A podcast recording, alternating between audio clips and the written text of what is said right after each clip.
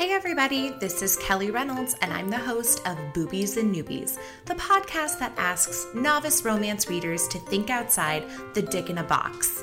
Join me for a new episode every Friday as we review romance novels with non romance readers. From the sweet, loving fairy tale romances of the Highlands. Who cares about not the sense. up against the wall by the fruit trees? Like, where's the dragon? Inside the belly of a dragon.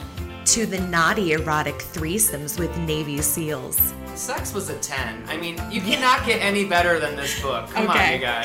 good. Really. We read it all. Check us out at Boobies Podcast on both Twitter and Instagram. Listen to previous episodes on any podcast streaming platform. You can also support Boobies and Newbies on patreon.com for lots of bonus booby content and early episode releases. We mustn't dwell. No. Not today. We can't. Not on Rex Manning Day. You mean the sexual predator Rex Manning? That Rex Manning? Empire Records. It's in the basket. The writer's bagel basket. Oh, Rexy, you're so sexy.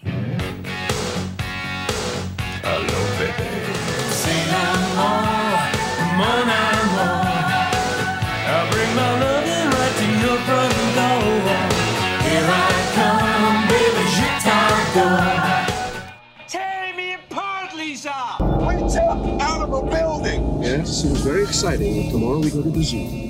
I love you! That's all I needed to hear. I'm so excited! I'm so scared! We don't have to be mean. Because remember, no matter where you go, there you are. Hi, welcome to Writer's Bagel Basket. I am Scott Kurland. And Haley, how's your day going?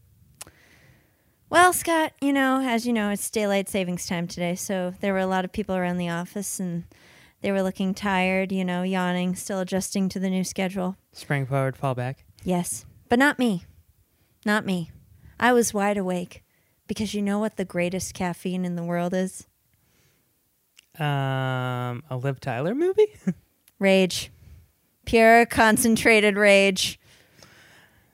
So wake up, stub your toe on your uh, the foot of your bed, uh, drink a shot of orange juice after you brush teeth, or if you're me, you could watch this stupid fucking movie. we kick off 90s November with all of all of the episodes we're doing are musical themed or have to do with music or people who think they know shit about music. And we kick it off with Empire Records, which I have to thank Haley for filling in because we were originally supposed to have a very special guest and they couldn't make it. They're not so special anymore. They're special. Don't say that. They're not going to want to be on the podcast now. Um, well, forgive me if I'm not warm and fuzzy. Actually, I am. I'm wrapped up like a burrito right now. yeah, and Stella's next to you. yeah. She's warm and fuzzy. You had to watch a film that was on our watch list of many sleepovers. In the words of a certain movie, I wasn't even supposed to be here. That's Clerks. This is Empire Records, the knockoff of Clerks. It clearly is. It's such a Clerks knockoff. the, uh, first of all, first of all, the people in Clerks were more competent than the children in this store. Well, you're Are there no adults well. There is in this universe? there is, but There- but he's trying to have sex with them. Besides that guy and the guy who actually owns the store, Joe. are there no adults looking for jobs? Does he have to hire tweens? At a record store, I've never been to a record store in the 90s that didn't have some teenager trying to bang another, you know, teenager.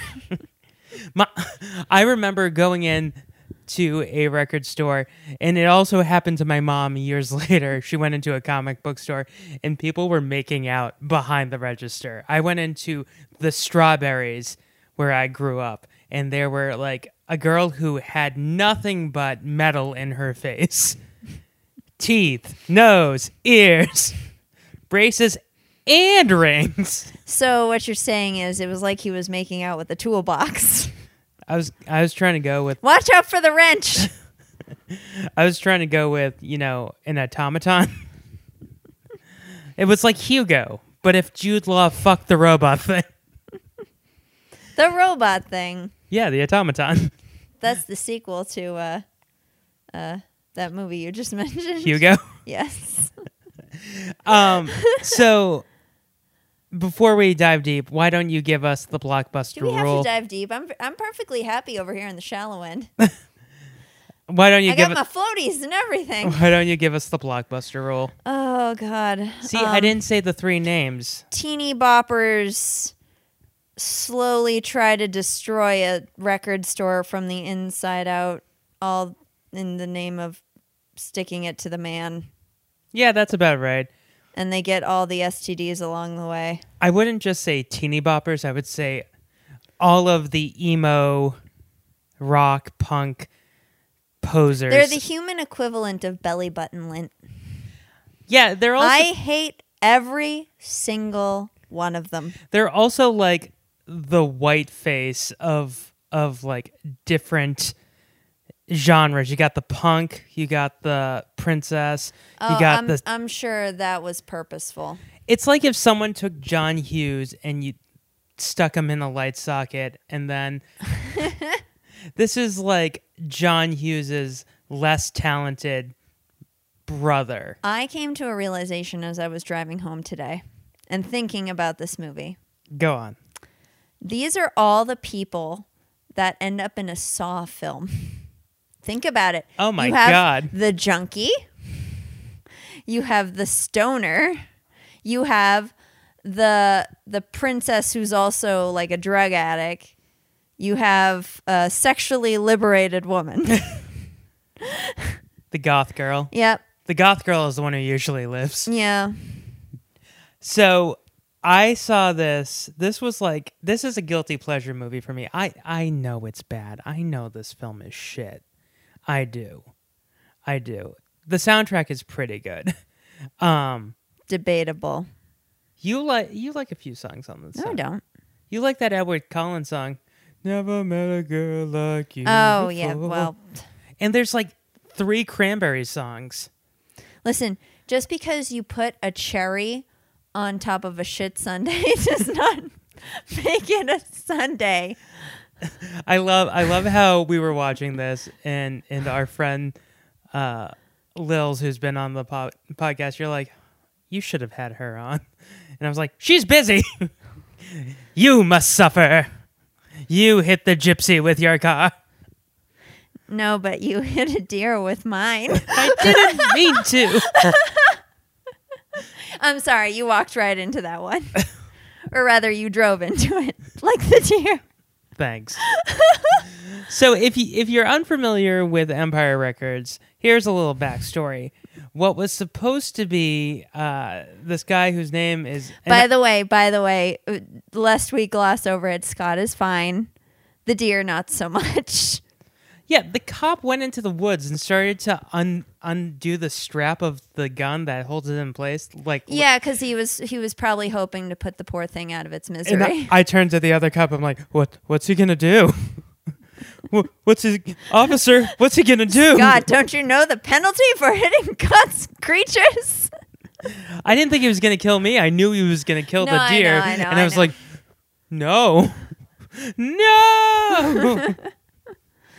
Uh, but he's like, "Oh, the deer, the deer ran away, and it's probably gonna die." and for it." you, all you animal lovers out there, there's no way he could have avoided it. It just jumped out there. Yeah. it was mid-flight. and and to know to know how how much of a sensitive animal lover I was, as soon as I did it, I started crying. I was like, "Why?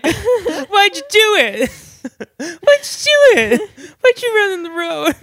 Why?" Yeah, that was me. Back to the movie. so yeah, Yay! the movie is directed by a man, and I kid you not, Never mind. I rem- I was just reminded how filled with rage I am. Go on. The movie is directed by a man named Allan Moyle. Oh, I thought you were gonna say Ellen Moore. A- n- Alan Moore, yes. But this he he wrote this to be like a very almost like Clerks meets Kids, which if you don't know what Kids is about, it's about a boy who is plagued with drugs and AIDS and decides to deflower virgins with his AIDS penis. That's the entire movie. Haley he looks terrified. That's what we call murder. no, actually, that is. yeah. If, if you if you willingly spread AIDS, that's attempted murder. Yeah. Um It's literally assault with a deadly weapon. that's weapon. the cliff notes. There's more to it. There's more subtext. Yeah. It has okay. Well, we can. but it. but that that yeah. And then Clerks is about a guy who goes to work all day. um so the point is it's about troubled kids. like kids. But these kids aren't troubled's a word for it. yeah, these kids aren't really troubled. So the the the main character who you hate is the the store prophet Lucas, who What I've been uh, calling an SLS, which is Haley speak for smug little shit. he really is. I want to slap the big fuzzy eyebrows right off his goddamn smug face. He's played by Rory Cochrane, who his big movie was right before this. He was in Dazed and Confused, and he played the stoner. Catch you later. So they turned him from a stoner to kind of a beatnik. Because he dresses like he should be going to a coffee house. And Well, yeah, I was gonna say he dresses um like the the artist guy from uh oh uh the movie with the giant robot. I'm Oh. having a uh, Iron Giant. He Thank dresses you. like Dean. yes, he dresses like Dean. What if he just started doing Allen Ginsberg poems and he was like, Like he he yeah he snaps his fingers. Society is like a cow, but the udder's dry, dry, dry, dry. Drip, drip, drip, drip goes the empire of the record store. Moo. Stop, wait. The pumpkins are smashing into No more. the doors of the cranberries. Radiohead on the radio doesn't make sense. What? That's what that's what he's like. Why are you quoting your fortune cookie that you got last night? What if that was what if that was a fortune cookie? I was like, what the fuck is this?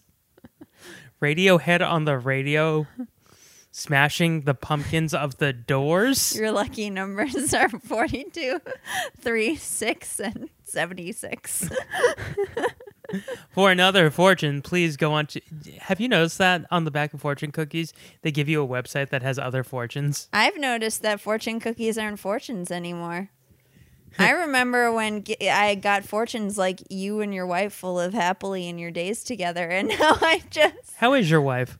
She's great, thank you. no problem. but yeah, so um, Allan Moyle wrote and directed this, and it was supposed to be much darker. The only w- reason this movie got made is because Warner Brothers wanted to have another hit soundtrack because the Bodyguard soundtrack made like billions of dollars. yeah. So they basically made a movie to make a soundtrack.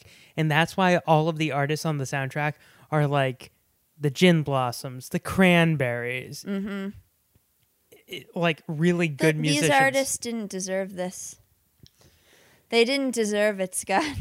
I, it, it's really hard. I, I'm definitely going to be making fun of this movie, especially Rex Manning, but we'll get to him. There's an ashtray made of, or not an ashtray. Sorry, uh, uh, Kleenex yeah, box cover. Kleenex box made of cigarettes. One, why? Two, why? How? Also, why? Well, you got to remember, this was 95. Like, the big thing was like making kitschy things and making Kleenex I, I would box covers. I would. making Kleenex b- box covers was a huge seller in the 90s. My mom owned three. Was I born in the '90s? I don't remember this. yeah, my mom. Am I a time traveler? Yeah, it, it was basically a box that goes on top of your Kleenex box to keep it dust free. Oh, oh no! I I still see them. I just didn't realize it was a huge Oh, craft oh, wave. yeah, absolutely. And apparently, I guess everyone loves cigarette ash on their Kleenex. they were lit. they were unlit cigarettes. Uh, oh, wait. And- I know who made that. yeah, I know who made that. The same, yeah, the same guy who's gluing quarters to the floor. Yeah, the artist. like an asshole. Everything Republicans say about millennials is true of these children. but they're not They are millennials. selfish. They- Exactly. They're exactly. Gen Xers.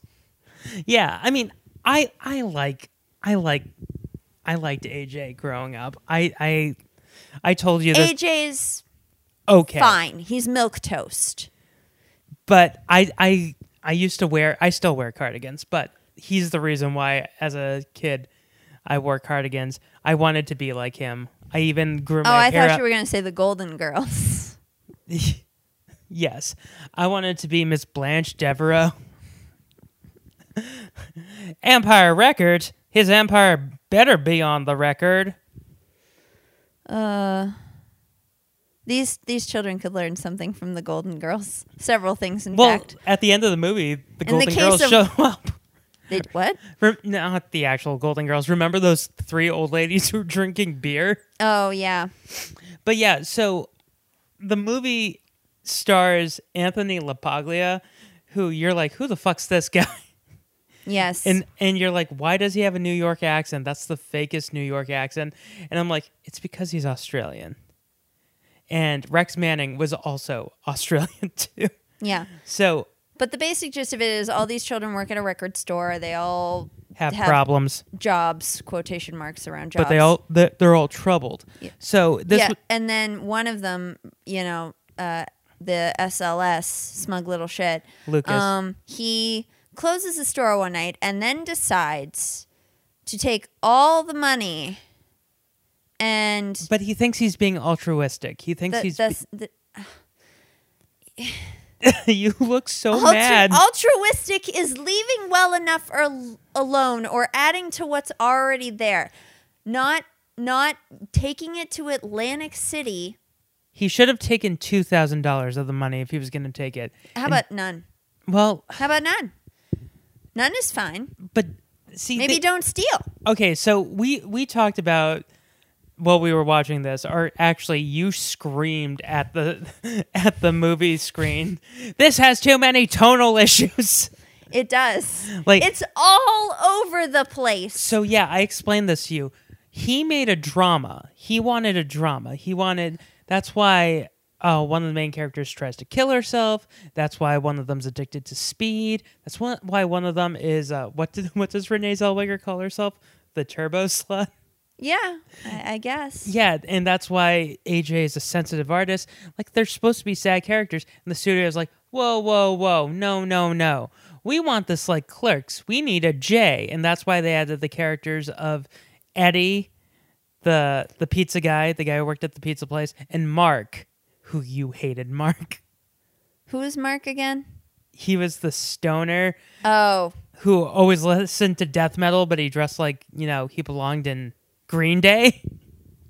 yeah. He also might have epilepsy, which is a very. se- I'm not joking.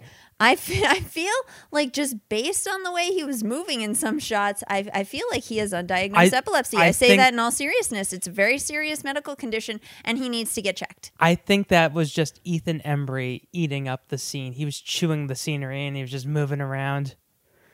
There's chewing, and then there's what he was doing.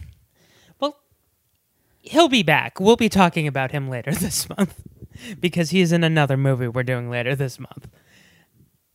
Well, he is. He also plays Coyote on Grace and Frankie. yes, and speaking of Coyote, so He's much better in that show. he really is. Um, He's grown. he was also in Can't Hardly Wait, which is another 90s movie that you haven't seen. And I think you would actually like it because Seth Green's in it. Mm. And he's delightful. Okay. But so, speaking of Coyote, uh, one of the sensitive people who works at the store is Coyote Shivers, who is I, wait, he, he's supposed to be a stoner, right? Coyote Shivers? Yeah. Berko? The, the no, the kid Oh, we were Mark. just talking about, Mark. Mark. Yes, big time. So But but but pot doesn't make you do any of that. but what was that? One more time. Is this was this movie their like extra attempt at making Reefer Madness? Well, once again, they were trying to be like Clerks and Jay and Silent Bob. But Clerks is a more accurate depiction of like drug use. Yeah, I mean, kind of. They don't really do drugs. I mean, the, the uh, yeah, but I'm saying like the the stoner guy, you know, Jay and is- Silly Bob. is, is a stoner. Like, Um. So yeah, I mean, Mark. Mark is first off. Ethan Embry, who plays him, was only like 15 years old, and you can tell yeah. he's the youngest looking one. He was like 14 or 15. Oh, we're forgetting about another important side character, Who? The jailbird. Oh, Warren. Yeah, Warren. Who? His name's not Warren. I could do an entire podcast about Warren. yeah, w- we're we're skipping Yeah. around so Yeah. much because this movie. Not is, that we're trying to like, you know, describe the whole movie. No, we're not going to describe the whole movie. But getting back to Mark, Mark is there's a scene where he is watching a music video, and I need to talk about this because the brownies he's eating are clearly pot brownies.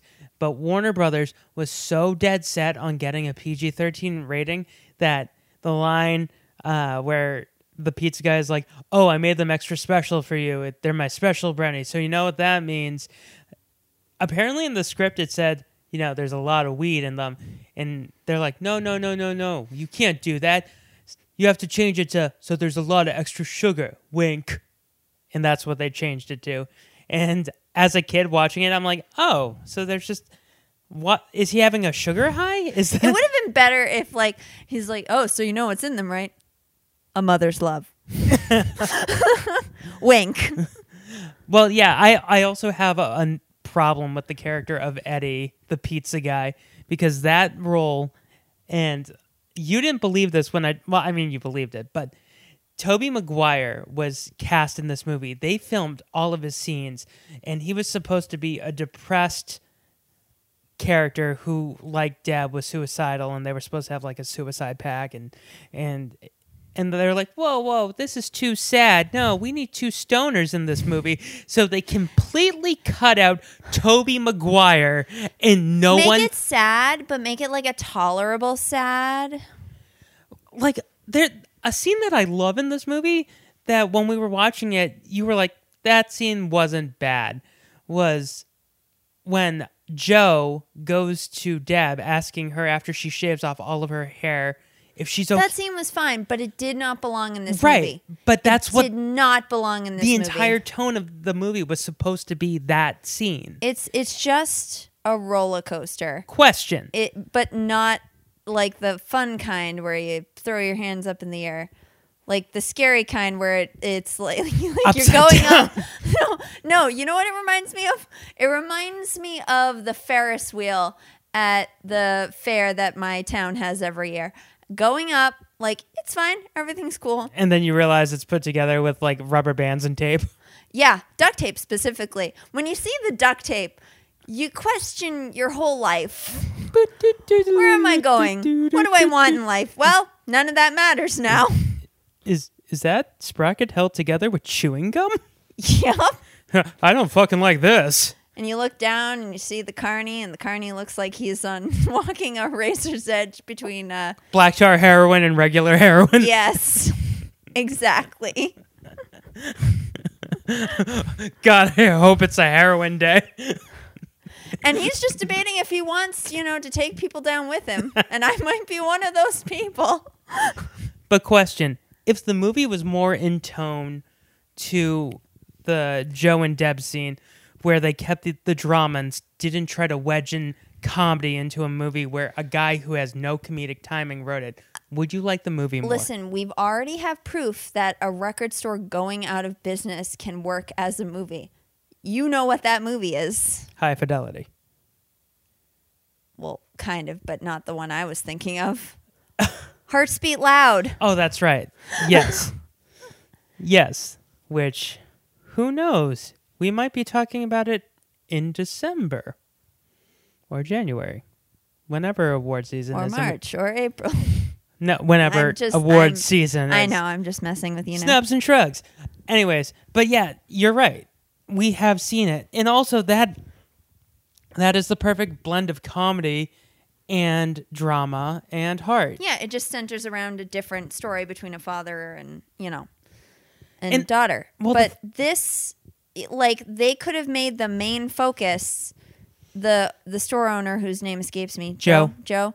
Well, and he's the manager. Mitch is the store owner. whatever. Mitch is the yuppie douche Whatever. Who wanted the bidet place. He's like, this used to be a bidet, bath, and shower place. I could have been the toilet king of this city. But the thing that's fucked up about that is when he saw that, he was like five years old. Because he said then his beatnik dad turned it into a record store. And it said Empire Records since like 1973. You could say his dreams went down the toilet. Oh, But what five year old wants to run a bidet store? one with a very peculiar fetish. I like it when the water goes up my butthole. I like to feel excessively clean. That's why I keep asking, Father, will you take me to Japan where the toilets go on and off and shoot water up your bum? that boy. Some dreams are quite literally made of shit. Do you think that that the the Speaking of exploding toilets, that happened to me today too. Not to me, not to me, but someone. did you stick a cherry bomb down a toilet? No, I literally, I was just, you know, sitting there, and I hear in the next stall over, whoa, whoa, whoa, We call that the Appalachian Old Faithful. a, a pipe burst when the toilet was flushed. yeah, we call that the Appalachian Old Faithful. Uh, Did it get on your shoes? Do we need to throw out your shoes? no, no, it, it it just sprayed everywhere. It didn't like seep out. Yeah. That's still gross. That's still disgusting. I mean, there's a toilet scene in this movie that's really gross too. When Liv Tyler has her breakdown and and Robin Tunney is dumps her head in the water and then pulls down her pants and starts peeing in the toilet. Oh, I mean that's just I I don't really think that's gross. It's just a girl peeing, but okay. Well, I don't think it's gross that she was peeing. I just No, no, I just I just mean like it didn't really register to me. I'm saying that There's there was so many other things I found bothersome. I'm just saying there was no need for her to go pee in that scene. Eh. It's like, why don't you just sit on the toilet and not go? You just dumped her head in the in the water. Wait, in the toilet water? No, she dumped her head Oh, in the oh, I was like, I totally missed that. yes, she she says, "Out of my way, Liv Tyler," and then she stands on the sink and she pees. hey, there might have been a lot of things I missed when you know, I, I might have just blocked them out. I mean, okay, so the the big thing of of the movie is that it takes place after Lucas loses nine thousand dollars. Yeah, he does so in hopes of like trying, like he thinks that the he's his- going to get Joe eighteen thousand dollars to buy Empire Records because it's becoming Uh, basically Town. which is Virgin. It, it looks exactly like Virgin Megastore. Yeah. Um, which if you've never been to a Virgin Megastore, it's Target with CDs. That's pretty all it is. sure this is the same record store from Josie and the Pussycats. I'm all but certain. It's it's the one that her boyfriend worked at. Okay. The the guy who sang the songs All right. at the beginning of Yeah. the movie. Yeah. Okay. It is. You're right. I am? Yes. Yay! Because they filmed both movies in Delaware. because when you want to make a movie, Brownie points for me, extra sugar. if you want to, if you, fuck you. if you want to make a movie and you don't want anyone to bug you on set, you film in Delaware, and it's supposed to be, it's supposed to be Connecticut. Is that on their sign? if you want to if you want to make a movie and you don't want anyone to bug you, film here. It should be. Now I'm gonna make a fake postcard in Photoshop that says, "You want to make a movie and you don't want anyone to bug you? Delaware, Delaware." I just love how um, everyone is making a big deal about this celebrity who's coming, Rex Manning. Oh God. who- Okay. He's supposed to be like John Stamos. I thought he kind of looked like John Stamos at first. It was the hair. It was the hair. um, but like, first of all, this guy should be what to to these kids what Davy Jones of the Monkees. yeah like just any obscure i'm trying to th- I, I can't think of a good one i know i thought of michael bolton last night Well, he's But- he's like he's but like michael um, bolton's David Cassidy from the Partridge Family. yes thank you yeah he's like david cassidy I think I love you, so what am I so afraid of? yeah that's what he should be to these kids He is. they show the music no no literally one of these girls want it makes a point of saying i'm going to lose my virginity to That's this Liv like- Tyler's character. yes Uh, i don't even know where to begin with that first of all she clearly has some daddy issues because Oh, oh, you think? You think? She she gets a nice bouquet of flowers from her dad that congratulates her on getting into Harvard, and she's like, "That fucking asshole." yeah. So Nothing's ever good enough for him. literally we the we first meet her. She's getting into her car with her with the turbo slut. Her words not mine. You have an Academy Award winning actress in this movie. did she win an academy by award by this time At this time, she had been nominated. So this came out like I think a few months before Jerry Maguire, oh So i've she- never seen jerry maguire so. but she got nominated for an Oscar that year. Already. um So she went from doing this movie to doing Jerry Maguire. all right And she actually but looks then she wasn't nominated then you said she was nominated for jerry maguire but jerry maguire came after same year. but still This came out in A- April. anyway so she gets into the car with her buddy there turbo slut Jesus. Um, and uh, her friend proceeds to tell her like, "Today's the day, the day I'm going to lose my virginity." To Rick. And she has this album cover. Oh wait, wait, wait! You skipped something. What?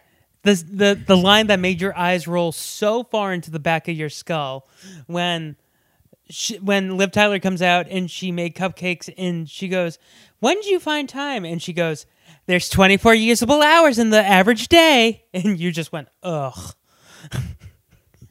it made me laugh so hard just hearing you go, "Ugh." Yeah, in my case, fifteen of them of them are for napping. 15, more like 21. There's three usable hours in a day for you. You're you're I'm a very I'm very productive in those three hours. The rest of the time, I am hanging onto the tree and growing moss on my back. you're you're like Rachel McAdams in About Time, where all she wants to do is nap. Yep. ah, the life. but yeah, so she has the post uh, the record of Rex Manning, where they clearly just took his his image from it's such Grease a too. faded like like picture and she's like she keeps stroking the lips like she's giving the lips like a rim job with her finger. Oh, but that's oh. what she's doing! Our apologies to the Rim Job Association of America. stop making up these disgusting foundations you bring shame upon the true foundation the nipple one the Nipple Foundation yes with the March of Dimes. it's so silly it's so silly and it's only for us everyone else is everyone else is rolling their eyes and here we are Fair. oh man, these married people are disgusting. making up fake shit for our own entertainment. Um, So- but just, just, just uh, uh, like who? There's no like Leonardo DiCaprio in this world. No Tom Cruise that she can like fawn over. Yeah. No, she has to fawn over this 45 year old this aged Fabio. a 45 year old man. He who dresses in purple satin with fringe. Yeah, and his hair, like he's complaining about his hair. I didn't notice a difference from the music video to the hair that he actually had. Like, Yeah. can we talk about that music video? Oh, you mean the one where there's Say a bed no on the more, beach and he's dressed Mona like more. like uh He's wearing he's wearing the pirate shirt from Seinfeld. yes, he is wearing the pirate shirt. And, Like- uh, but every woman is in like black lace, but they have scarves because it's cold on the beach, Scott.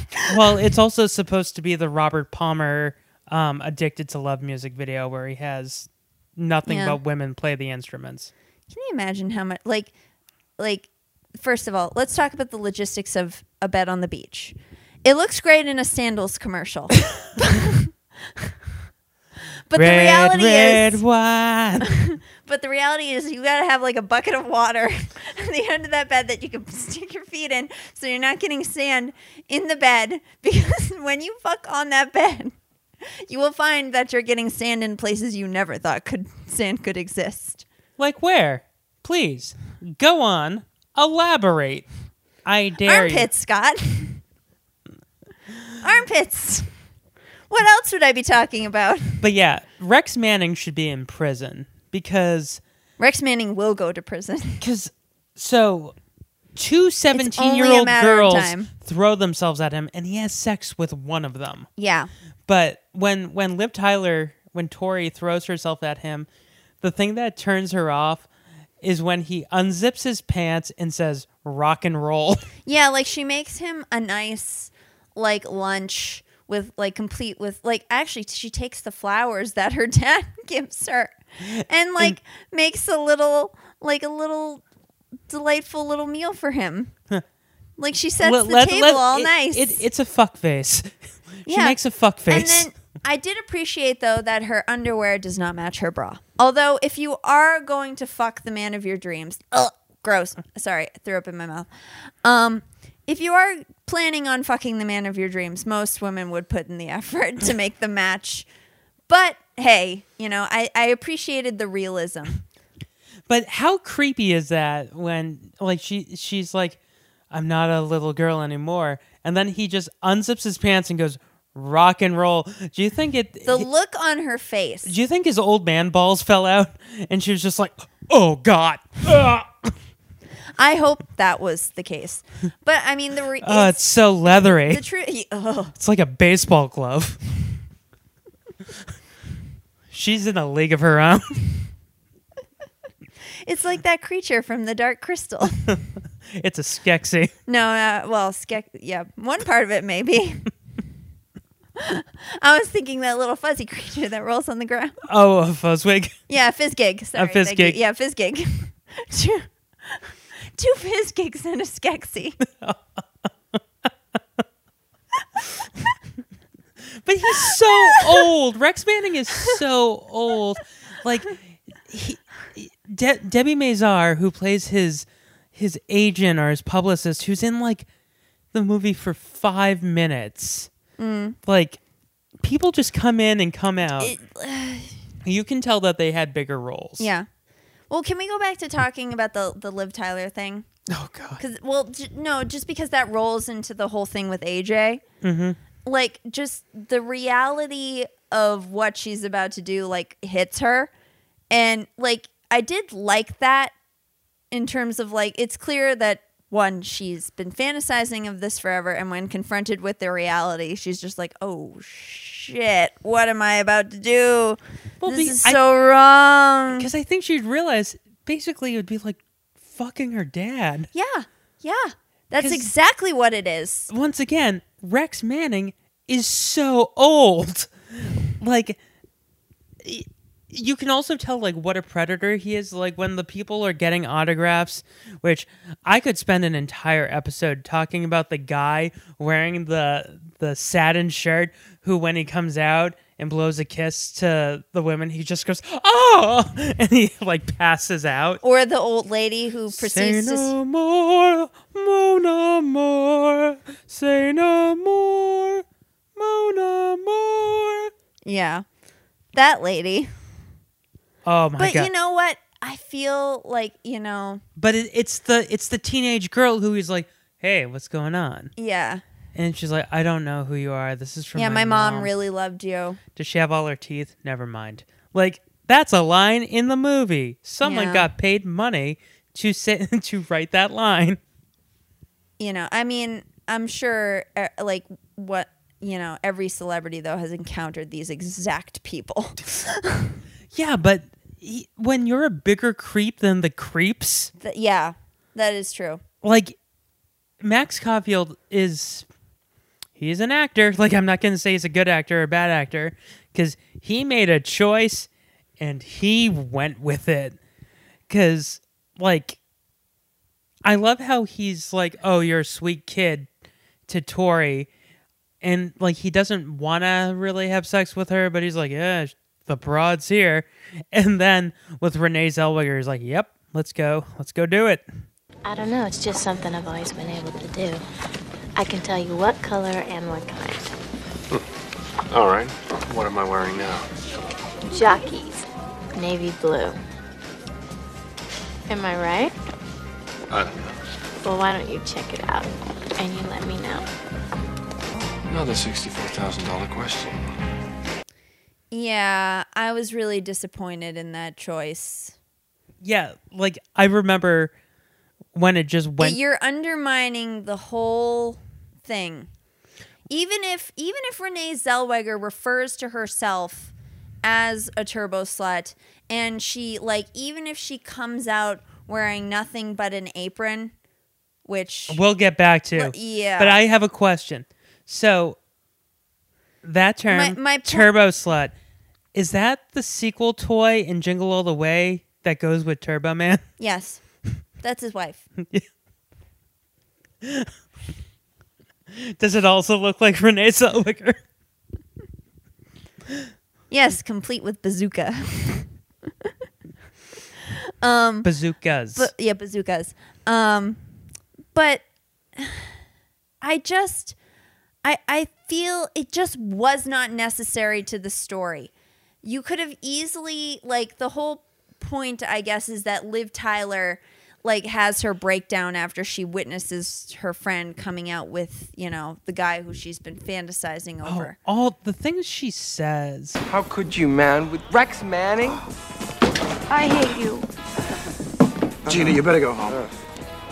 Uh, am I fired? Have I fired anyone today? No. Why would I start with you? So is this how your life's gonna be now, huh? You're just gonna screw every has-been until your tits fall down and they don't want you anymore? The things that everyone says to Renee Zellweger, which, which let's appreciate the fact that we have two very positive female role models in this movie.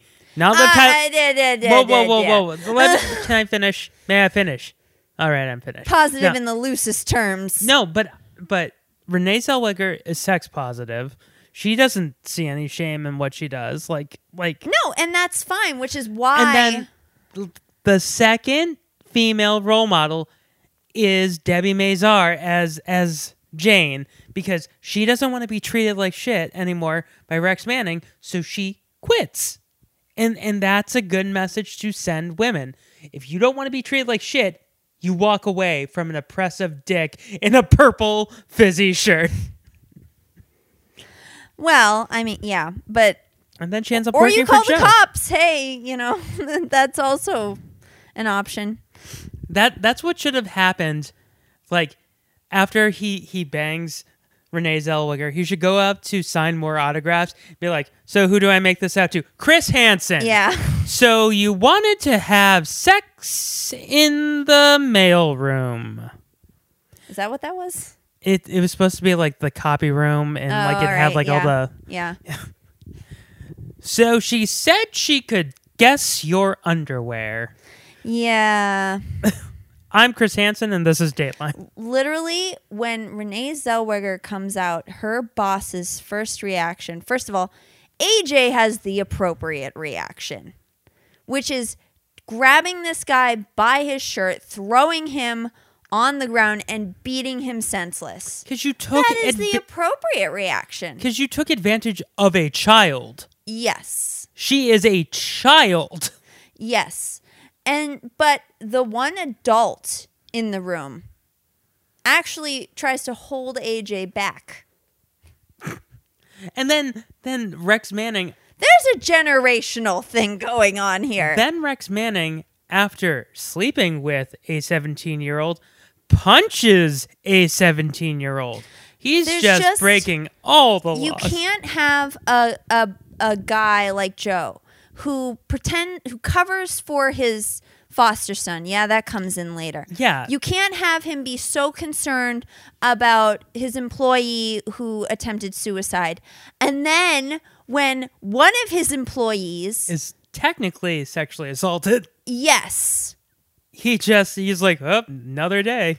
yes, statutory rape has been committed in his place of work. And he decides he's just going to sit on the sidelines and just let the guy go. I love. Okay, someone actually brought that up on a Reddit. Um, they're like, "Wasn't Renee Zellweger's character 17?" And someone's like, "Oh, you never know that. She was a senior in high school, so she could have been 18." No, no.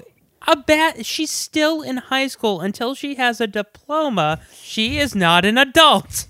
Well, that's not quite how it works, but but it's just it's still it's an older man taking advantage of a younger girl. Yeah, it's a creepy Humbert Humbert Lolita Yes, situation. and because we don't know her exact age, but we do know she is a teenager. We don't know exactly how old. It's just gross. It's just it's it's gross. Um and I don't know. I don't want to talk about this part anymore. Let's move on. Let's talk about your favorite part, which is when we meet Warren, where Lucas. So Lucas, the only part Lu- I enjoyed Lucas in this has whole to movie. Lucas has to sit on the couch until Joe figures out what to do with him because he took the money and instead of being a decent human being and Lucas saying, "I took the money to help everyone so that I could double our money and you could buy he the thing." just annoys me with like, oh, the money's in Atlantic City. Well, I told the a guy you hadn't deposited yet. Why would you tell him that? It's in Atlantic City. Yeah, why did you lie? Oh, you little bastard! you little bastard! Well, so but Lucas, so Lucas, they never really go into this. Lucas is Joe's foster son. Which way to bury the lead? They do. This is He's- it's not. I don't understand why you wait till the fucking end. Lucas is also he's supposed to become be becoming the assistant manager. So when Joe becomes the owner, Yeah. which is because this was originally supposed to be two days, and Warner Brothers is like, instead of doing like two days in the life of these people, what if we just did a quick 24 hours? And he's like, well, then I can't tell the full story. So, yeah, Lucas, it was supposed to be a coming of age story for Lucas to become an adult. And instead, it's he he proves what a child he is. But the one thing he does that's smart is he sees a shoplifter and he tr- he stops the shoplifter who's played by the guy's name is Brendan well, he Sexton. stops him by pointing out, like, "Hey, that's a big jacket you got there," and and the Warren's like, "Oh, all the better to steal your shit with," and um, Well, I- then Warren, immediately knowing he's been caught, tries to flee, and then Lucas like goes around the back, like he just like he he knows exactly how to corral these. How many shoplifters do you think Lucas has caught? Oh, by this time, clearly a ton. This is a very practiced man at work. Okay, so what's your favorite moment in this this montage of him trying to get him? Literally, when um, I think he's sitting in a car and he's like reading a newspaper or something. My my favorite is when he runs out when Warren one, runs out into the line and he just pops forward and leans onto the Yeah, yeah, I think yeah, that was actually it. Um, I, I knew it was like him leaning on a car or being in a car, but yeah. but That's how he catches him. He's Yeah. hiding in a car that is yeah, on a that conveyor was the belt. only moment of this movie I actually enjoyed. I could uh, literally. Why couldn't this movie just be like kid in a store? Kid sees a shoplift, like the bicycle. but a shoplifter. The bicycle? The bicycle, like that Italian black and white movie you're always going on and about. The bicycle thieves. Thank you. That one. Like the bicycle thieves. First off, the Italian movie I'm always going off about is Cinema Paradiso. You just got lucky with the bicycle thieves. But see, like Clerks is like a modern day uh waiting for Godot. This could have been the modern day bicycle thieves. Where someone just steals his his record collection. Yeah, and I'm just chasing and trying to find creative ways to corner the kid. But that would be a good movie and and That's not what they set out to make. yeah, like so the reason why like my friends always wanted to rent this at at sleepovers is for two reasons. Renee Zellweger in her underwear, Liv Tyler in her underwear. They were 12-year-old boys. Well, yeah. And if Big Mouth taught us anything. Yeah. Um, do you feel by the way, do you feel older and older the more you say the word sleepover? When I- Slumber party? no. Like when I hear the word sleepover, I just like I'm just it's like my own mortality echoing back itself back at me. Why is my hand turning into dust? No! That picture is supposed to be getting older, not me. um but I will say that I got mistaken for a high schooler the other day and it felt fantastic. They're like, "Uh, aren't you going to be late for school?" I'm like, "No, but thank you." Yeah, uh, your your mom and I when we went out for coffee one day, uh, she met someone who was like, "Oh, you know, are you in school?" And it's like, "No, I'm married to her son." is he in prison? what? Because they thought you were a high school. Y- yeah, yeah. I'm surprised they didn't. You know, well, uh, I, you know, I, I don't think they heard when she said, "Oh, this is my daughter-in-law." so weird. Yeah. Um yeah, so Well, actually, I just finished my book report. you have to leave now. now we're going on a field trip. Doot, doot, doot. He um, says I can have a chocolate milk if I'm really good and I listen. I, I do need to talk about something that's incredibly uncomfortable in this movie. So I was telling you as we were watching it, Liv Tyler's stepdad was in this movie. And oh, oh, when you told me that.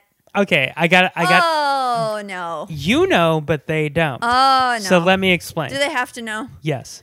So Haley thought Anthony LaPaglia, who plays Joe, was her stepdad. Because I was like, who do you think her stepdad is? And she points at Joe. Him, right? And I go, no. Or Rex Manning, that guy? Yeah. No, it's Coyote Shivers who played Berko. And Berko, Not to be confused with the guy who later played Coyote on Grace and Frankie. right, not not Ethan Embry.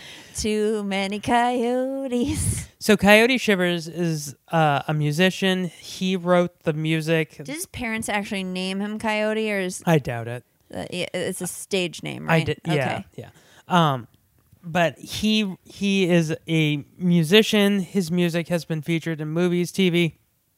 He wrote the theme song to "If Anyone Is a Fan of the Kids in the Hall." He wrote the theme song to "Kids in the Hall," and when Craig Kilborn born hosted the Daily Show back in '97, he wrote the theme song to that. Before they might be giants, you know, wrote a better theme song. I love how you gave us his whole IMDb.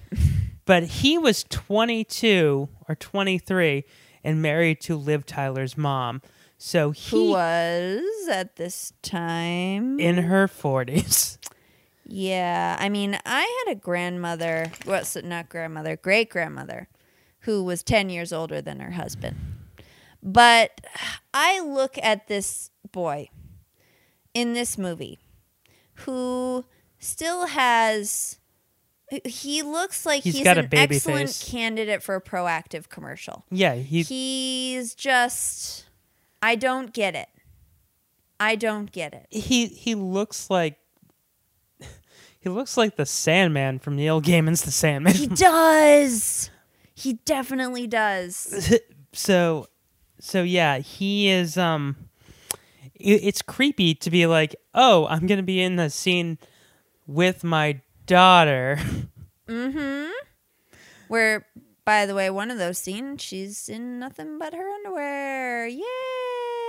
Well, so apparently he hated making this movie so much that he looked for any way out of like not being in scenes Because his soon-to-be stepdaughter was in it. not soon to be. It was his stepdaughter. Soon Yeah. to be ex stepdaughter. Yeah. How long you- were they married? A couple of years, not even. Okay. You know, Yeah. stars. Once the midlife crisis ended. Yeah. So that's just so creepy. That's so gross.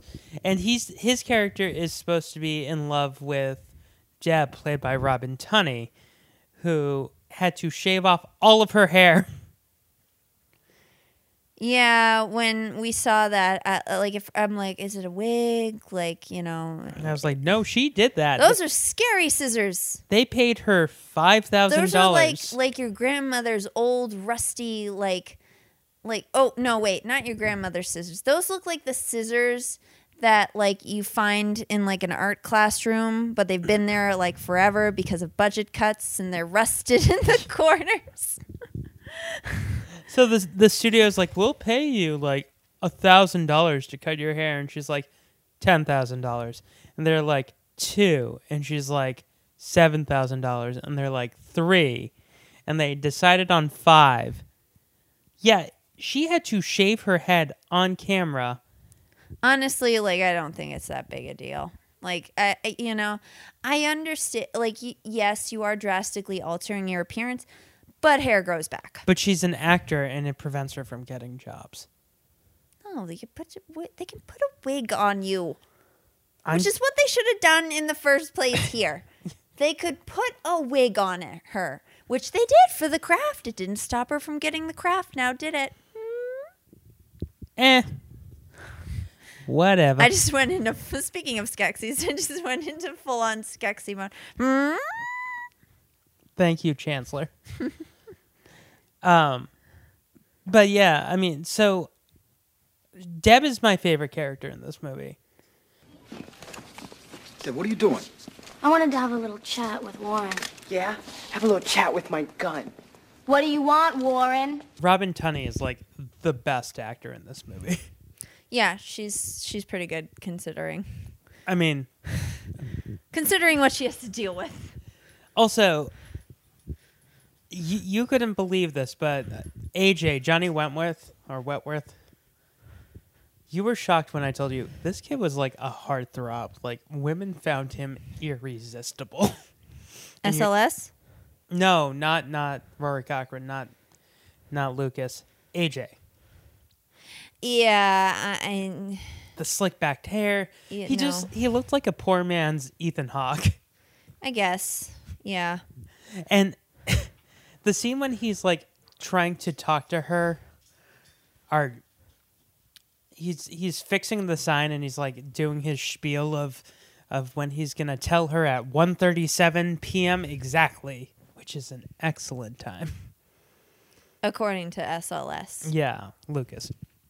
And um the things he's saying is like, You're like vanilla ice cream. French vanilla ice cream. And I turn to you, I'm like, French That is vanilla ice cream is disgusting.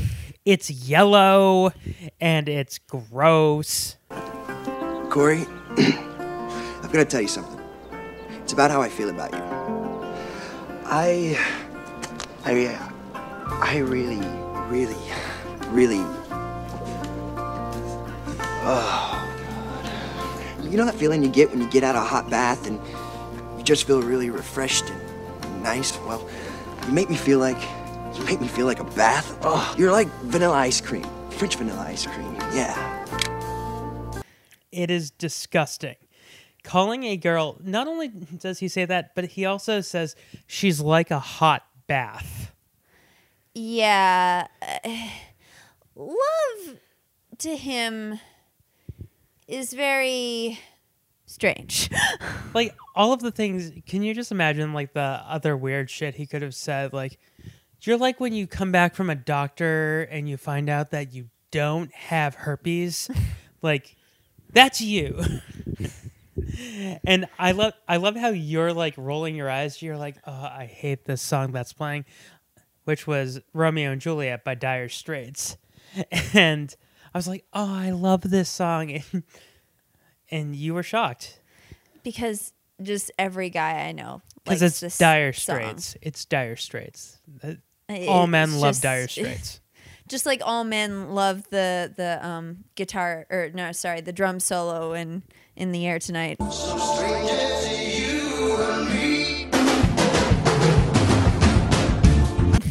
Yeah, and the guitar solo that opens up Layla.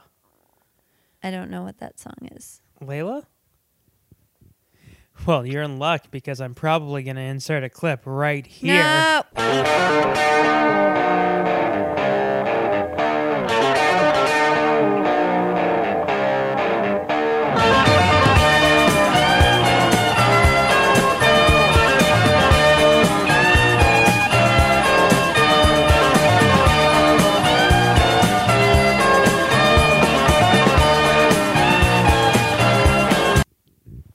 See? Isn't that a great solo? That I didn't hear and won't hear till later. Just lie. Come on. yeah, it was not terrible. But yeah, um Unlike this movie. I mean, AJ is like then he just treats her like shit afterwards. Like he he must have read the game way too much Yeah. Because Yeah. he just negs her. he really does. because then I he mean, starts. although he does, he like he does confess to her, like, "Oh, I love you," and you know, blah blah blah blah blah. I've always loved you, and this is right after the incident with uh, Rex, Rex Manning. Manning. But and of course she's like, uh, "Not, not the time, right, but not the time." But then when she's calmed down, and then she goes, "Oh, but you're like my best friend. You're like my brother." But that's fine because if that's what she's feeling, then but it's not because then like like if that was the case it would have been fine if if that was the case and she doesn't try to win him at the end and it just ends on a really sad note but knowing that she's just playing games because she's like i do love you and blah blah blah blah blah I don't think she's playing what game. well at the end when when she like pushes him on the ground and she's like i loved you and i do love you and i probably blew it Hi, what are you doing up here?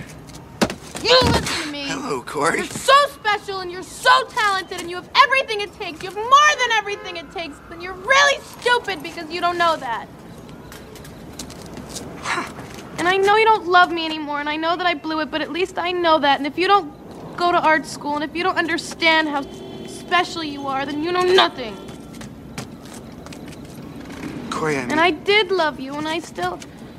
Only I didn't realize it really was love because it was more than love, and it wasn't just some stupid feeling in my stomach like everything else. And I'll never love anybody as much as you, and I hate you! Hate you! Corey, Why did you make so mad and I was just scared and I was just saying stuff to run away because I'm on speed. What's happened again? Well, first she's like, like, almost ready to like give herself to the creepy old man.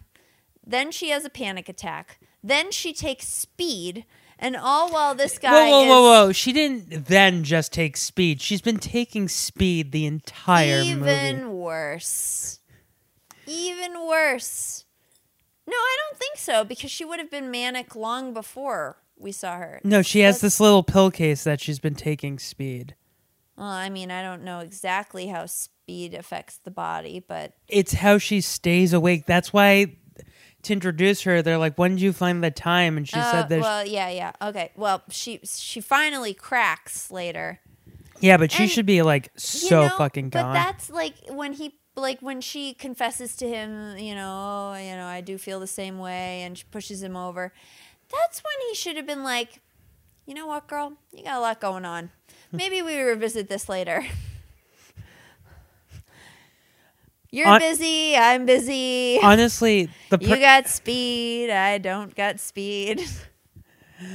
honestly, the person he should have been with was Deb, like Deb. Baldy. Oh. Mm. Like, who they throw a fake funeral. They're like, you know what? She wants to die so bad. We're going to give her a fake funeral so she can really appreciate what it's like. and then they talk about themselves. Yeah, okay. Here's the thing. Maybe we don't romanticize death. Or with the- suicide. yeah, or suicide with the person who attempted suicide. Maybe maybe we don't do that. Maybe that's a bad idea. Well, I love how nonchalant she is. She's like, "Yeah, I tried to kill myself with a Lady Bic, a pink plastic razor with daisies on it." I was like, "Okay, first off, that's not a Lady Bic." but let's not nitpick. Um, how how the fuck was she doing it? Was she just like shaving on her arm?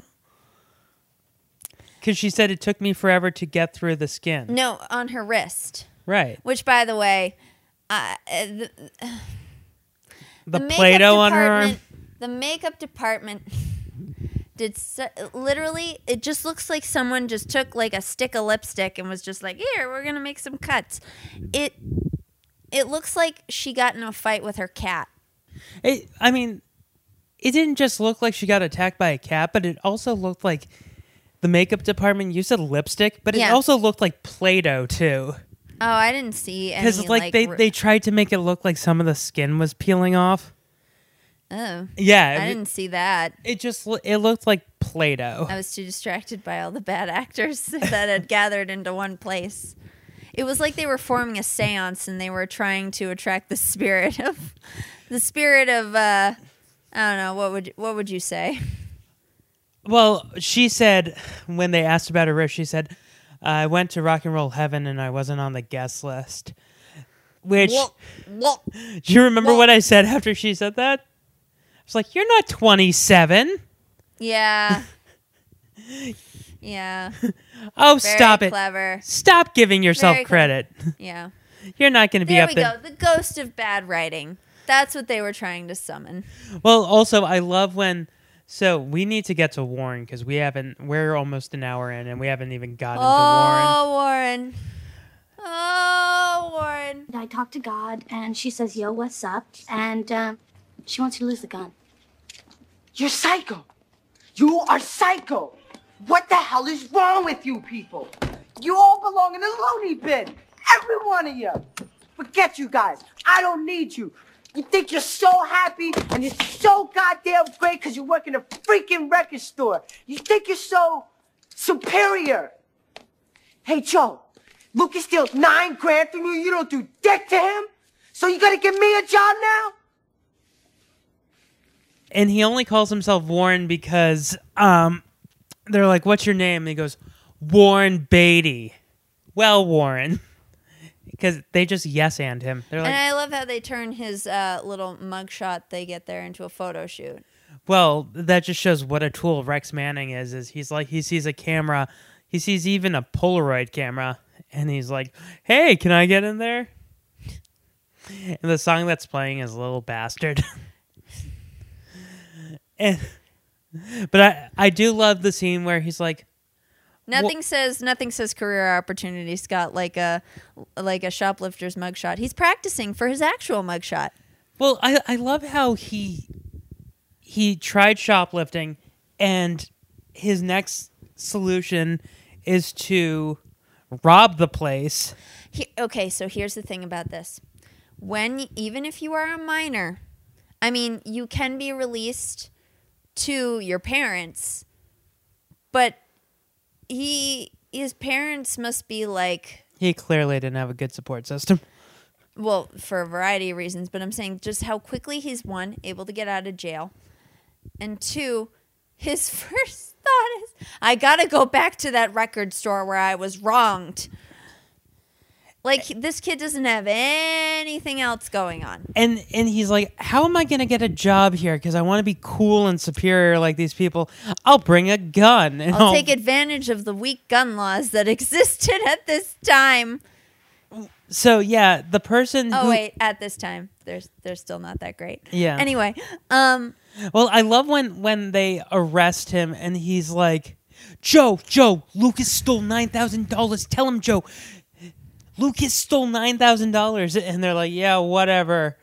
Lucas, the police are like, yeah, whatever. Mr. Lucas can do whatever the fuck he wants. And he goes, He has a turtleneck. You'll be sorry. I just love when AJ just pops up behind him and goes, You'll be sorry, Joe. You'll be sorry. And Anthony LaPaglia goes, Joe's already sorry. Yeah, well, I just pictured that was less the line in the movie, and that was Anthony LaPaglia going, Oh, I already am sorry. That's for true. That's for true. I already am sorry. I love, I love that your Australian accent is a is a Cockney Well, it's because Cockney British accent. because he plays Daphne's brother on Frasier, and he's Cockney. Okay. he's Manchurian, but uh, he uh, I just I pointed out to to you that he kept changing, he, like he slipped. Both him and and Max Caulfield, who are both Australian, every now and then would slip into a little Australian like a little bit here and there. yeah, and I love how um to to relax Joe plays the drums and he puts on ACDC, but everyone starts dancing like they're Mick Jagger. I really don't want aliens to find this movie after the apocalypse. I really don't want them to We must this. recreate their society. We only have one frame of reference. Two. This copy of American Psycho and this copy of Empire Records. So they're sociopaths who work at record stores. and dance very, very, very poorly. But yeah, I mean, um, I I don't understand why Lucas is is dancing like Mick Jagger to ACDC. Cause it it makes no goddamn Look at him. He's exactly that type of person, and you know it. You know it in your soul. Also, I love every time they cancel a song, you just hear like this, uh, Guess who's here? and then explosion, like the the music exploded. They show them cleaning early on, and they're not cleaning. Uh, what about when Mark cleans a girl's foot? Oh. Like he's trying to force himself on a woman. Well, like so you you showed me I mean, she's not in one of the booths, but there there's like parts of the store where you can listen privately to the music. Yeah, I And was explaining this that. to you. I know. You're like, they didn't have that. And I'm like, yeah, they did. Well, I, I I know in like, you know, I didn't think in the 90s they still had that. Oh yeah, they definitely did. But there are people having sex in those booths, which means that this is like a brothel and Joe is a madam. Basically. Because at one time he, he does the thing like the knocking that, that times up. He knocks on the thing and yeah, like, it's not even like a hey, get out of there, you kids. He's just like, hey, time. hey, move along. What if this There's was a line forming. What if this is just like a front and it's a brothel and all of these hipsters are just the, the version of like prostitute you can sleep with? This girl's on speed. This one's a turbo slut. this this guy is the sensitive artist. Be gentle with him. He needs lots of holding and kissing. It's just this harem that he's created. My cadre of that he just has all of these celebrities come and sign records. Yeah. Tomorrow we're gonna have Rickie Lee Jones. I don't know who that is either. Buffy Sainte-Marie. I'm just gonna say really old. These are really old musicians who would be inclined with like the Rex Manning.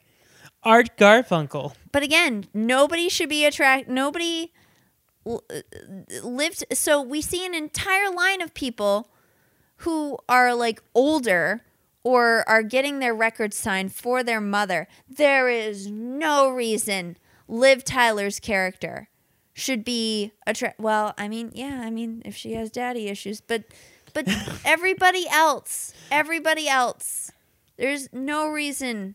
I love how you're saying this so that I defend it and then you end up defending it yourself.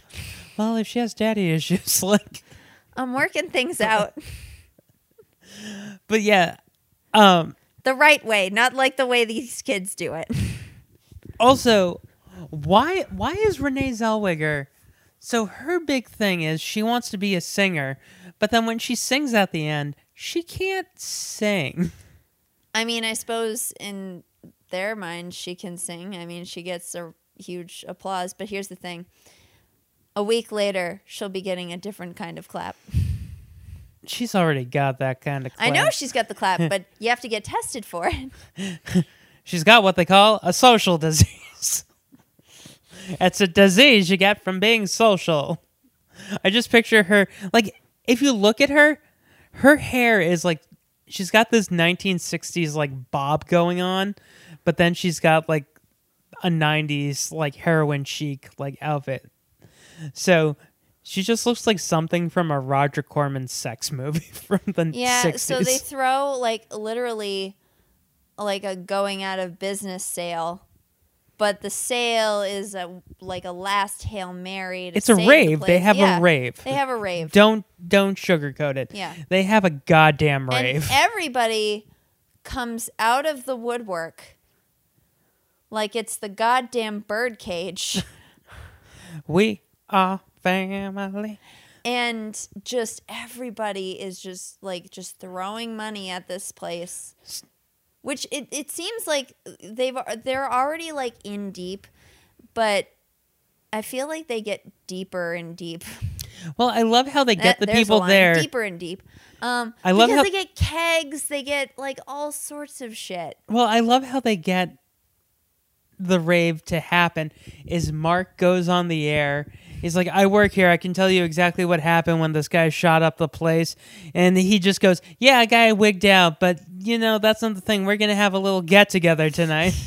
Damn the man! a little tete-a-tete But we glossed over the fact that Mark gets high and watches a GWAR music video. Hey,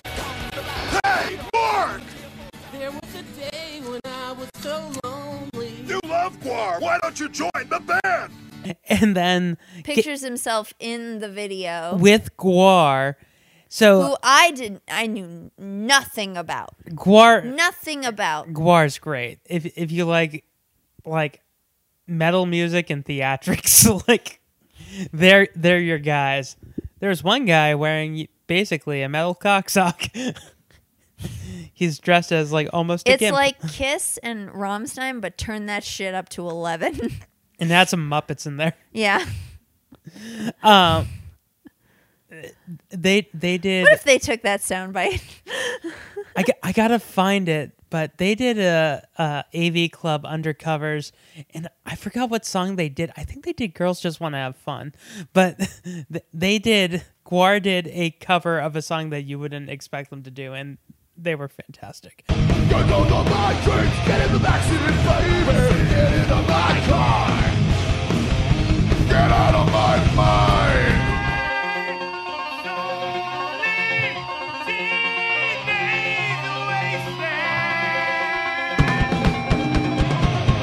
Silent in my head,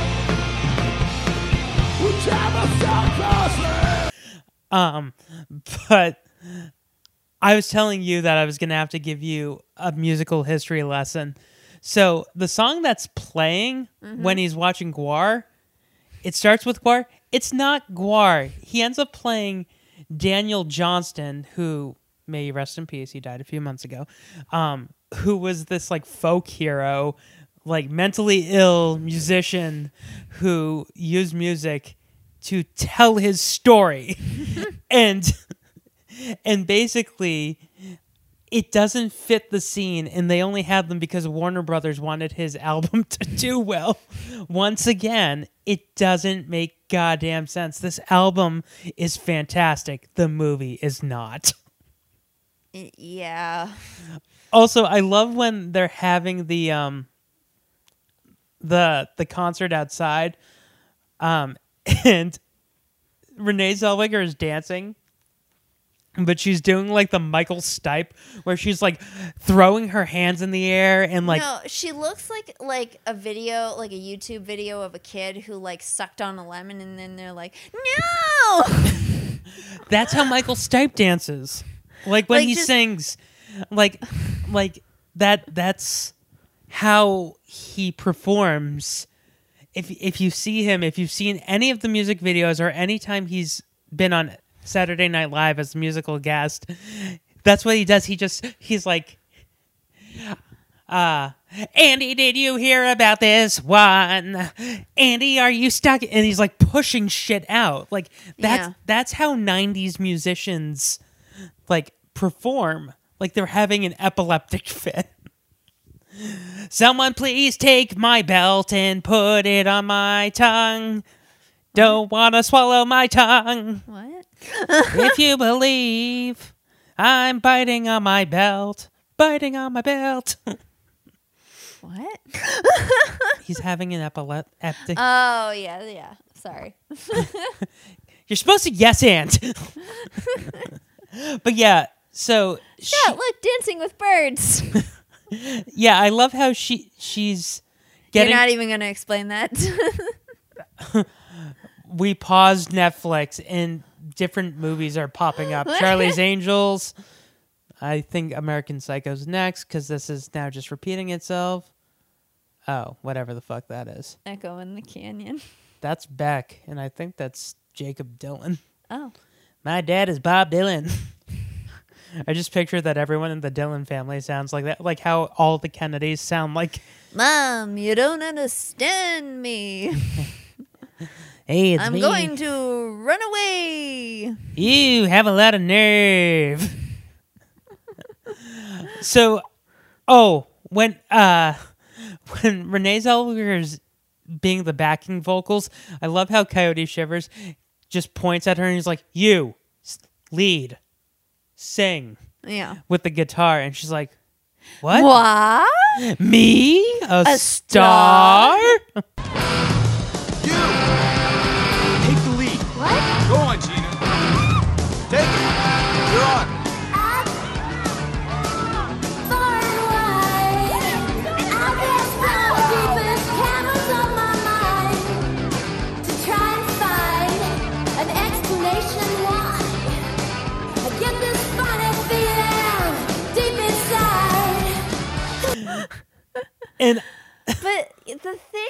I cannot understand, so they they get enough money, and Mitchell. and like Joe turns to the owner Mitchell. Mitchell, and he says like, "Here, this is what I owe you, and probably a little bit more." And the guy's like, "You know what? I'll sell it to you real cheap." After all the fight he put up, all of a sudden, again, tonal problem. All of a sudden now, he's just, you know what? I'll wash my hands of this. Because he's probably so rich off of other businesses that he doesn't need Empire Records. Well, but so why hasn't he opened his toilet emporium by now? Well, the way he dresses, he dresses like he's a freaking venture capitalist.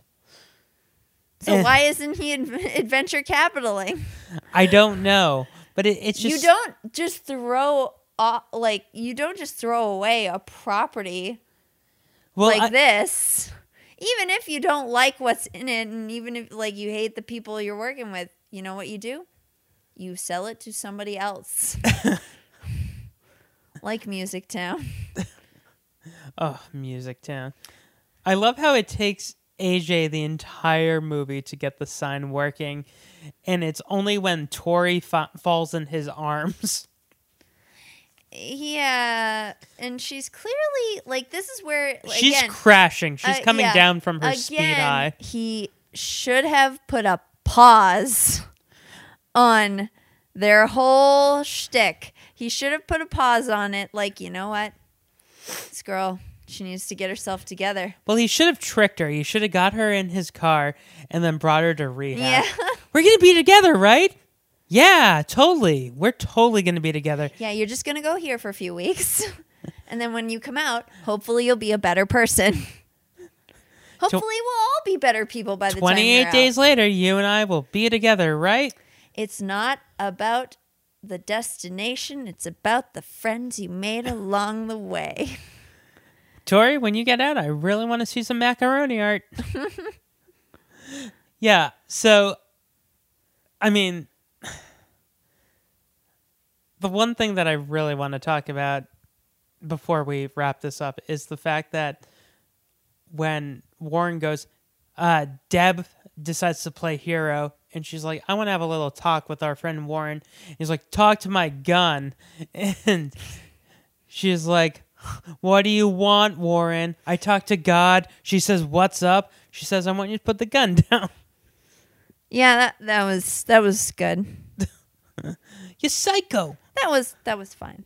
Yeah. Deb's great. Like, I wish the movie was about her and But you know what? He probably would have gotten startled and then he would have fired. well, it was filled with blanks.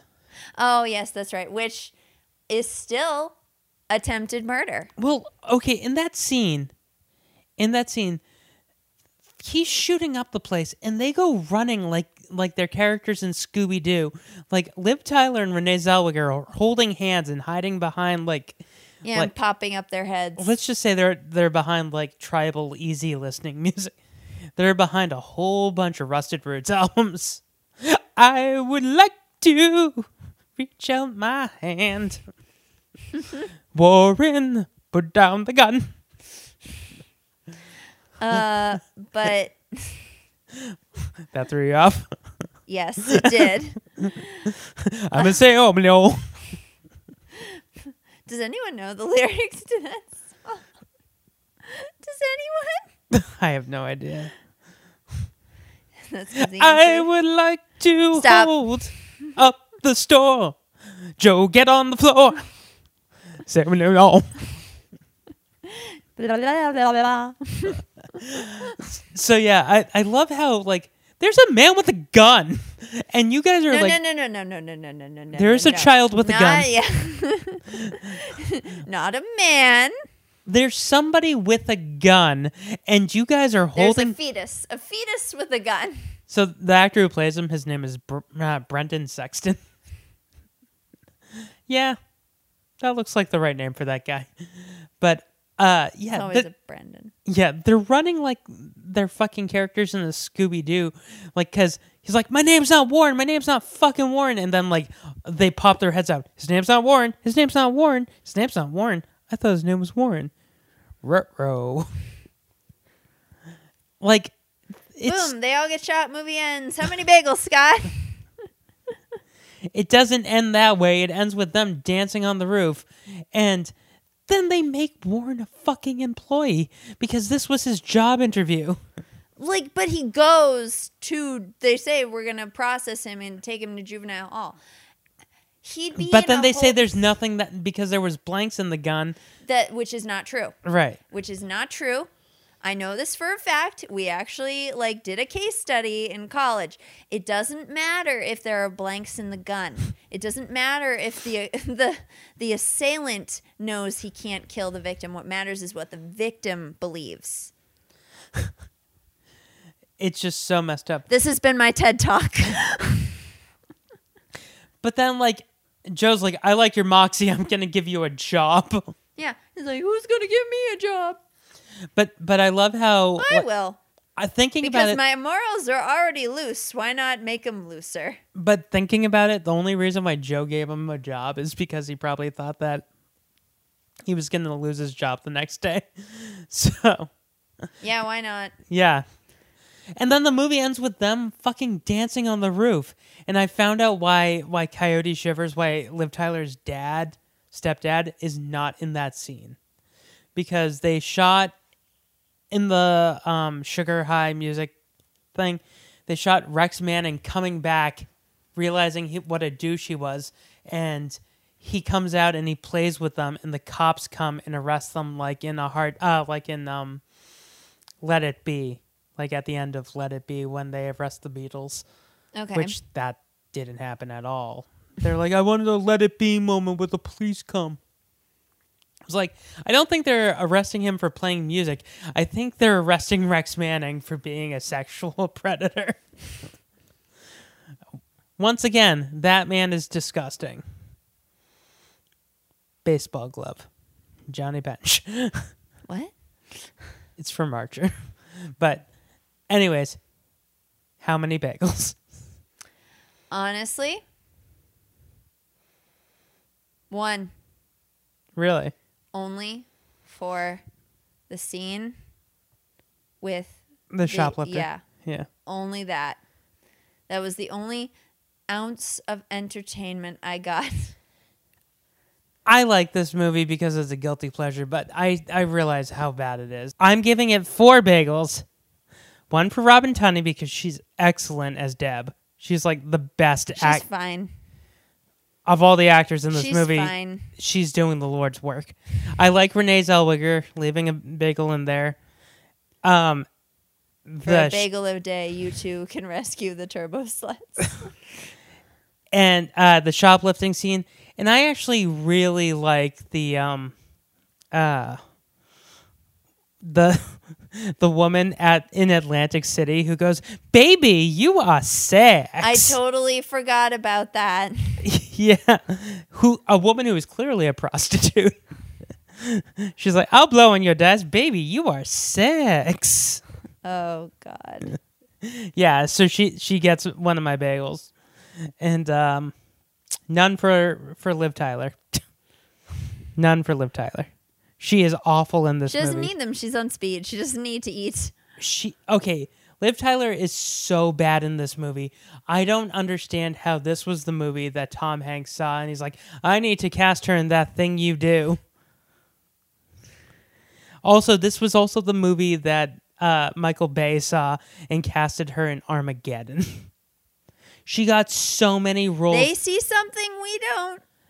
Uh, Cameron Crowe saw this movie and casted Renee Zellweger. He saw early dailies and casted her in Jerry Maguire. I I I really don't know what to say.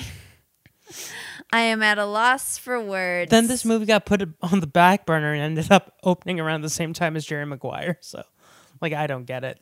Yeah. So yeah, uh, we're in '90s November. Um, speaking of that thing you do, that's our next movie that we're doing. Yay! And I have a I have two very special guests coming to do that with me. So uh, you'll find out next time. So Haley, thank you for doing this. I'm sorry you had to slog through it. It was a slog. It was like um in Neverending Story. What's that swamp of sadness that kills the horse? Are you the horse? yes, I am Artax. No, please, please insert that clip. Artax, you're sinking! Come on, turn around! You have to now! Come on! Artax! Fight against the sadness, Artax! What if I just in, uh, inserted the the clip of Lonely Island doing Falkor having sex with with Bastian? Falkor. No, the other one. Oh, Artax.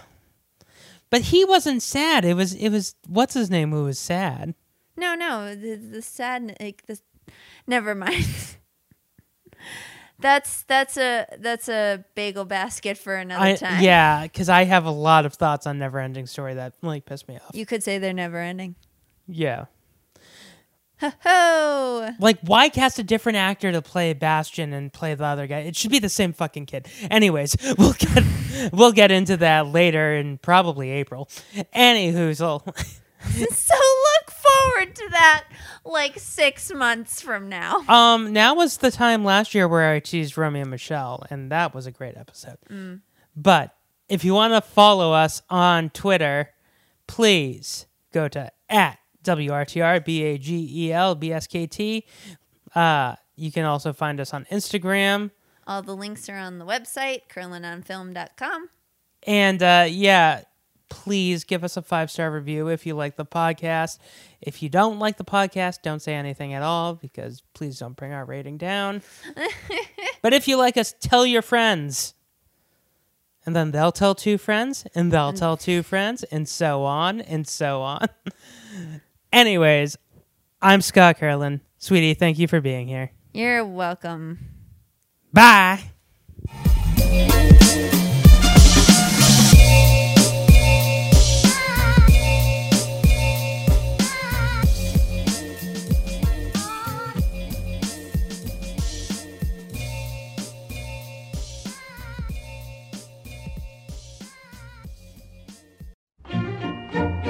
Lils and Patrick are two local musicians from the New England area whose minimal accomplishments have left them thoroughly unqualified to judge bands and artists who have been more successful than they ever could be. And yet, their passion for bad music persists on Jukebox Zeros, the podcast that takes a retrospective look at the worst albums of all time. From the Shaggs to Attila, from Cyberpunk to Scream. If there's a band that has an album they're ashamed of, Lils and Patrick will be there. Share their love on Jukebox Zeros, now on the Zero Science Network, and wherever podcasts may be found.